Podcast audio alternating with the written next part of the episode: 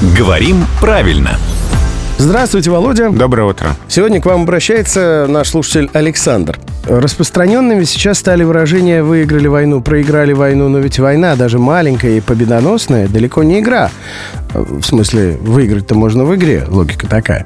А может правильно говорить «победили в войне» и, ну, соответственно, потерпели поражение в войне, а не выиграть и проиграть? Хороший вопрос. Война, конечно, не игра, но в сочетании выиграть войну, выиграть сражение, они в русском языке давно, они устойчивы и зафиксированы в словарях. Может быть, они отражают какие-то далекие взгляды наших предков на войну, как там на, на игру, на состязание, когда войны были, в общем, делом обычным.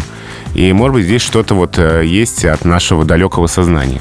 И ведь а, вот такое выражение еще есть театр военных действий. Да. Казалось бы, война и театр, да? А вот, тем не менее, тоже устойчивое сочетание. Угу. Так что вот закрепилось в языке и, может быть, отражает какие-то далекие представления тех, кто жил до нас. Да, когда люди ходили на войну, как на работу, да? Сходил на войну, вернулся, поужинал, лег спать. Ну, в общем-то, да, когда сражения там сменяли друг друга ну, постоянно. в твоем контексте главное, что вернулся. Да, это в любом контексте. Да, главное, чтобы вернулся. И было бы с кем ужинать. Спасибо Владимиру Пахомову за то, что он есть у нас, и за то, что появляется каждое буднее утро в 7.50, 8.50 и в 9.50.